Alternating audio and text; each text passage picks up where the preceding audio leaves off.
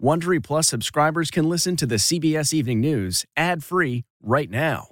Join Wondery Plus in the Wondery app or on Apple Podcasts. This spring, if you'd rather spend time enjoying your lawn instead of trying to keep it alive, there's good news. TruGreen is the easiest and most affordable way to get a beautiful lawn. All you have to do is water and mow, and they'll do the rest. Weed control, fertilization, aeration, and even some things you might not even think of. They'll do all of it, while you can do literally anything else. With TruGreen, you can have your lawn looking as good as a putting green. That's not hyperbole. TruGreen is the official lawn care treatment provider of the PGA Tour. TruGreen offers a satisfaction guarantee, and they have a verified best price promise, which guarantees you the lowest price with no compromise on quality. You do you. Let TruGreen do your lawn care. Visit trugreen.com to get the best lawn at the best price with the best people guaranteed. This episode is brought in part to you by Audible, your go to destination for thrilling audio entertainment. Whether you're looking for a hair raising experience to enjoy while you're on the move or eager to dive into sinister and shocking tales, Audible has an exclusive collection of thrillers from best selling authors that will keep you on the edge of your seat like James Patterson's first audio only thriller, The Coldest Case. Experience stories like never before, where every chilling detail is brought to life by captivating sound design. Plus, as an Audible member, choose one title a month to make yours forever. And now, new members can try Audible free for 30 days. Just visit audible.com slash WonderyPod or text WonderyPod to 500 500. That's audible.com slash WonderyPod or text WonderyPod to 500 500. The record smashing heat with tens of millions of Americans under heat advisories, the deadly weather gripping the country. A heat dome settles over much of the U.S. as an early season heat wave hits the Northeast and Midwest. When will the heat break?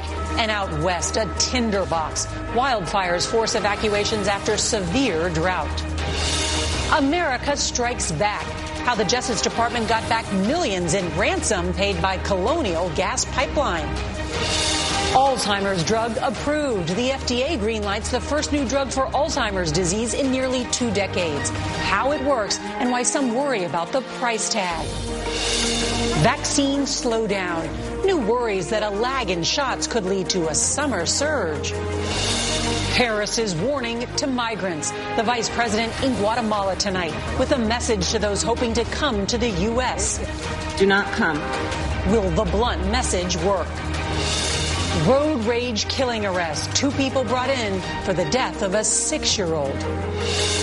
Warnings ignored. Did Fisher Price know of potential problems with its rock and play infant sleeper? Now linked to 90 deaths. Royal baby. Harry and Meghan's daughter is born. How her name honors the Queen and Princess Diana. Primed for launch, Amazon's Jeff Bezos is going to space, who he's bringing along for the ride. And greatest of all time, Simone Biles raises the bar, proving there's no better gymnast. Is the CBS Evening News with Norah O'Donnell, reporting from the nation's capital. Good evening, and thank you for joining us. We're going to begin tonight with breaking news, record breaking news for millions of Americans who are now enduring the season's first heat wave. From Maine to New Mexico, the U.S. is seeing historic high temperatures, sweltering in dangerous hot air that's arrived earlier than usual, catching many off guard. Tonight, major cities from Boston to Washington, D.C. are declaring weather emergencies, actually closing schools and opening cooling centers just as the country was getting back on its feet from the pandemic. And as we come on the air, more than half the U.S. is experiencing this above average heat, which tonight is spawning severe storms and flash flooding in the south and fueling wildfires in the west, leading to red flag warnings and evacuations. CBS's Lonnie Quinn is standing by to tell us just how long this is going to last. But first, CBS's Mola Lenghi is going to lead off our coverage tonight from Boston. Good evening, Mola. Well, good evening, Norah. You know, the near record temperatures we're feeling here in Boston is part of the Northeast's first heat wave of the year. And, you know, it doesn't end here. Much of the rest of the country is dealing with some form of extreme weather, from the heat to flooding. And in some cases, it's deadly. Boston is under a heat emergency. Temperatures rose above 90 degrees for the third consecutive day. In the last couple of days, we've had 18 calls that we've flagged as being, uh, you know, directly heat related. But on top of that, we've seen a 31% increase in our call volume for the last uh, 48 hours. Many flocked to cooling centers and neighboring parks. Why'd you guys come out here today? Hot. It's hot, yeah. More than 24 million people from the northern plains to New England and parts of Texas are under a heat advisory. Today, at least six states set record highs. It was a similar story in Wisconsin, where libraries are offering an escape. We changed our policy to allow drink in the library so people can bring their water bottle in or um, fill their water bottle. Severe drought conditions across the West have helped fuel two wildfires in Arizona, forcing hundreds to evacuate homes outside of Phoenix. More than 100,000 acres have burned. In neighboring Utah, the dry conditions prompted the governor to call for a weekend of prayer. We need more rain, and we need it now. We need some divine intervention. The heat and humidity also produced scattered severe thunderstorms from Alabama to Texas, where a woman's body was recovered after floodwaters swept her car off the road. More than 100 homes were flooded outside of Houston. Well, back here in Boston, it's expected to be another scorcher out here tomorrow with temperatures above 90 for the fourth straight day. Meanwhile, in Minneapolis, about a dozen schools today announced that they're moving to remote learning starting tomorrow as the extreme heat there is expected to continue throughout the week, Norah. All right, Mola thank you. So the big question, when will the heat wave break? Let's now get the forecast from CBS's Lonnie Quinn. Hey there, Lonnie. Okay, well, let's get right to it then because that, that is what everybody wants to know. When do we get rid of all this stifling heat? Here's how it's going to work out. If you take a look at the Northeast today, and boy, the grip of the heat was just immense all over the area. In fact, the closer you got to Canada, the hotter the temperatures got. The biggest number I can show you for the Northeast is Burlington, Vermont, hitting 96 degrees today, and that is a record. But it's not just the Northeast, I mean, basically anywhere to the east of Phoenix has temperatures well above average. But if you look at this map, you see where that low pressure is below all that heat. We have some heat, advi- uh, excuse me, we have some flood advisories out there from Texas into Louisiana. And as you go into your tom- uh, into your day tomorrow, we talked about how the heat's going nowhere. Look at these temperatures for Tuesday. Record highs out around Fargo. You could be, you know, in the upper 90s. You're looking at 96 possibly in Boston. That would be a record as well. Heat indexes, when you factor in the humidity, makes it feel that much worse. When does it all break? By the time you get to Thursday and Friday, the temperatures for the Northeast will drop a good 10 to even 20 degrees from where they are right now. Norah? All right, Lonnie Quinn, thank you. And we're going to turn now to a remarkable development in the Colonial Pipeline hack that disrupted gas supplies for more than a week. Tonight we learned the Justice Department recovered most of the ransom that Colonial paid. CBS's Jeff Pegues on how investigators did it. As gas stations began shutting down after the ransomware attack disrupted Colonial Pipeline's operations, the FBI says DarkSide, the Russian cybercriminals linked to the ransomware attack, were leaving digital fingerprints valuable to investigators. Among the clues, a cryptocurrency address where Colonial was ordered to send a $4.3 million payment to restore its operations. Newly released court documents show investigators use what they uncovered to track those funds to an online digital wallet operated by the cyber gang and then obtain the wallet's private key, enabling agents to seize the funds. We turned the tables on DarkSide. Lisa Monaco is the Deputy Attorney today, General. The Department of Justice has found and recaptured the majority of the ransom Colonial paid. Experts say they are fighting an uphill battle against cybercriminals, which FBI Director Christopher Wray compared on Friday to the 9 11 terror attacks. The Bureau is now investigating 100 types of ransomware, including one last week, which disrupted JBS, the largest meat distributor in the world. Norah, this announcement was clearly meant to send a message to the cyber criminals, just like the one on Thursday, in which the Department of Justice announced that it was going to investigate these ransomware cases like terrorism cases, and that means following the money, or in this case, Bitcoin. Norah. Mm, Jeff Pegues, thank you. Well, tonight there's a new weapon in the fight against Alzheimer's disease. The FDA just approved a new drug to fight the major cause of Alzheimer's, despite concerns about the cost and its effectiveness. Here's CBS's Dr. John LaPook. It's the first drug for Alzheimer's approved in nearly two decades. The FDA saying it is urgently needed to treat the devastating disease affecting more than 6 million Americans. The drug, called Aduhelm, clears away clumps of protein in the brain, so called amyloid plaques that are characteristic of the disease. This treatment ushers in a new era in Alzheimer's treatments, going beyond just that symptom treatment to underlying biology. The FDA said in a statement that the reduction in plaques is reasonably likely to predict a clinical benefit. But today's announcement is controversial because previous studies have found that reducing plaque does not necessarily help patients with Alzheimer's. Last November, Dr. Caleb Alexander was on an FDA advisory committee that voted against recommending approval. What are your objections to approval of this drug? Well, I think the jury is still out on whether it works. And in this instance, I think that the evidence is still quite murky as to the effectiveness of this product. Aduhelm trials have had mixed outcomes for patients. One trial failed, and one trial was partially positive. And essentially, that, that leaves a great deal of explaining to do regarding what accounts for these discordant results. But 57 year old Jeff Borghoff, who has been living with symptoms of Alzheimer's for six years and has been part of the clinical trials, welcomes anything that might help.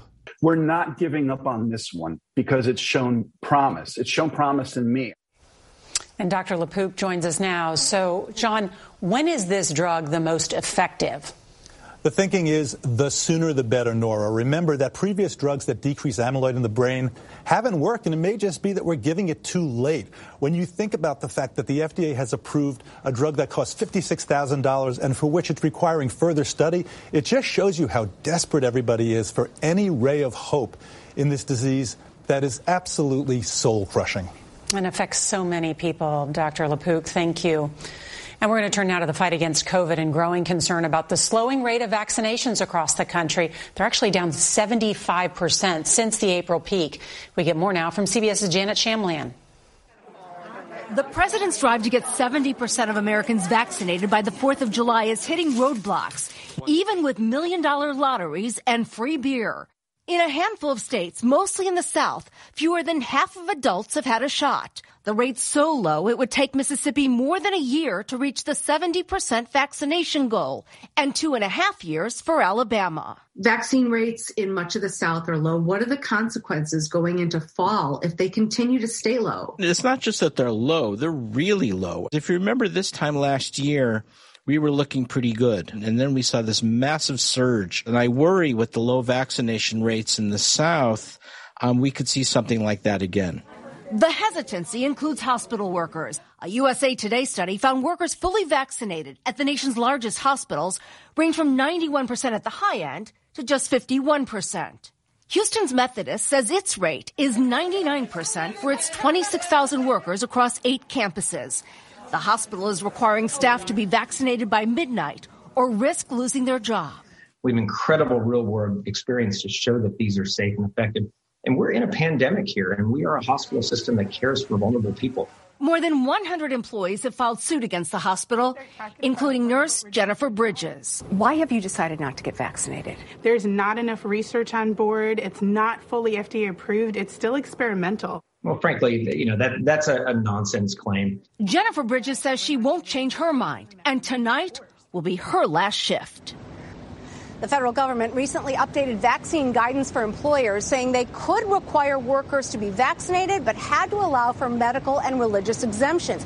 But this case could soon be decided in court, possibly setting a precedent for the rest of the country. Norah? Many will be watching. Janet Shamlian, thank you. Vice President Kamala Harris is in Central America tonight in an effort to address the corruption and violence causing migrants to flee to the area and come to the U.S. CBS's Ed O'Keefe is traveling with the Vice President in Guatemala. Vice President Harris used her first appearance on the world stage to deliver a blunt message to migrants seeking to enter the U.S. illegally. Do not come. Do not come. If you come to our border, you will be turned back. Traveling in Guatemala today, Harris, tasked by President Biden with managing the border crisis, announced a series of initiatives designed to turn the tide here. We are working on a, a task force that is about human smuggling. The administration has committed more than $300 million to Central America so far. part of a four year, $4 billion relief plan designed to help alleviate the poverty and crime that drives many people to make the more than 2,000 mile trek to the U.S. But the White House knows more funding will do little good if it also doesn't root out corruption in the region. Harris isn't shying away from the issue. Do you consider the governments of El Salvador, Guatemala, Honduras, Mexico, or any other in this region to be corrupt? The conversation that I had with President Giammattei today was very frank and very candid. But Guatemala's President Alejandro Giammattei bristled when asked by CBS. Y señor presidente, if he's part of the problem. How many cases of corruption have I been accused? Zero. The vice president's trip to the region is high stakes, not only for an administration facing intense criticism of border security, but also for her future political ambitions and her place in history as the first female vice president traveling abroad. I welcome showing anyone, whatever your race or gender, that you may be the first to do anything, make sure you're not the last. Harris also announced that the Departments of Homeland Security, Justice, and State will be more aggressively targeting transnational crimes like human trafficking and working to promote legal immigration from Central America. She heads next to Mexico for meetings there. Norah? Ed O'Keefe in Guatemala City. Thank you, Ed. All right, tonight in Southern California, two suspects are being held on a million dollars bail each in the shooting death of six-year-old Aiden Leos. He was killed last month in a possible road rage incident while his mom was driving him to kindergarten. 24-year-old Marcus Eriz and his 23-year-old girlfriend Wynne Lee were arrested Sunday. Today, Instagram video emerged showing Eriz firing guns. Police are investigating whether any were used in the shooting of Leos. All right, now to some shocking testimony today at the Capitol. A top executive from Fisher Price admitted at least 90 infant deaths have been linked to the company's recalled Rock and Play incline sleeper. CBS's Anna Werner has reported extensively on the dangers associated with those sleepers.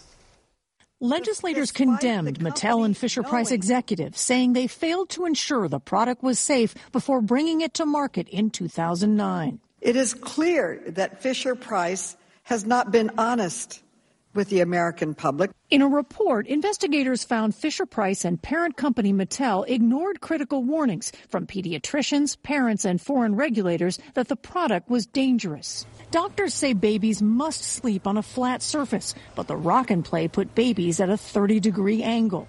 In 2011, Sarah Thompson lost her 15 week old son, Alexander. Does that pain ever go away? No. Um, no, it's been 10 years and I still, I still cry. A year later, Fisher Price was notified of an infant's death. Then in 2013, a doctor wrote the company the product was unsafe. But Fisher Price did not recall the rock and play until 2019 and now admits at least 90 babies have died. Is there a, an acceptable death quota? And we're talking babies here. If even one loss of life is too many? Right. So why didn't you pause and recall the product then? The reason is because all the study and research and information that we gathered did not show that the product was unsafe. Fisher Price insists the Rock and Play had extensive testing and met or exceeded all applicable regulatory standards. But the report concluded manufacturers hold too much power, regulators not nearly enough. Anna Werner, CBS News, Berkeley, California. Every day, our world gets a little more connected, but a little further apart. But then, there are moments that remind us to be more human. Thank you for calling Amica Insurance. Hey, uh, I was just in an accident. Don't worry, we'll get you taken care of. At Amica, we understand that looking out for each other isn't new or groundbreaking. It's human. Amica, empathy is our best policy. Billionaire Jeff Bezos is the second richest man in the world, and today he said he wants to leave Earth. Bezos said he will take a seat on the first crewed flight for his company, Blue Origin. His brother Mark will also be on board. Another seat is being auctioned off. The first flight to the edge of space is set for July 20th. That is actually the 52nd anniversary of Apollo 11's moon landing. All right, Queen Elizabeth and members of the royal family were among the first to send congratulations to Prince Harry and his wife Meghan after the birth of their second child, who is eighth in line to the British throne. Her name, Lilibet Diana Mountbatten Windsor. Lilibet is the queen's nickname within the family, and the baby's middle name honors her late grandmother, Princess Diana. Simone Biles has dominated U.S. gymnastics for nearly a decade, and last night she reminded America once again why she's the greatest of all time. Two flips, two twists, one piece of air. There you go. Seven-time national champion. With that, Simone Biles landed a record-breaking seventh U.S. Gymnastics Championship, more than any other woman in history.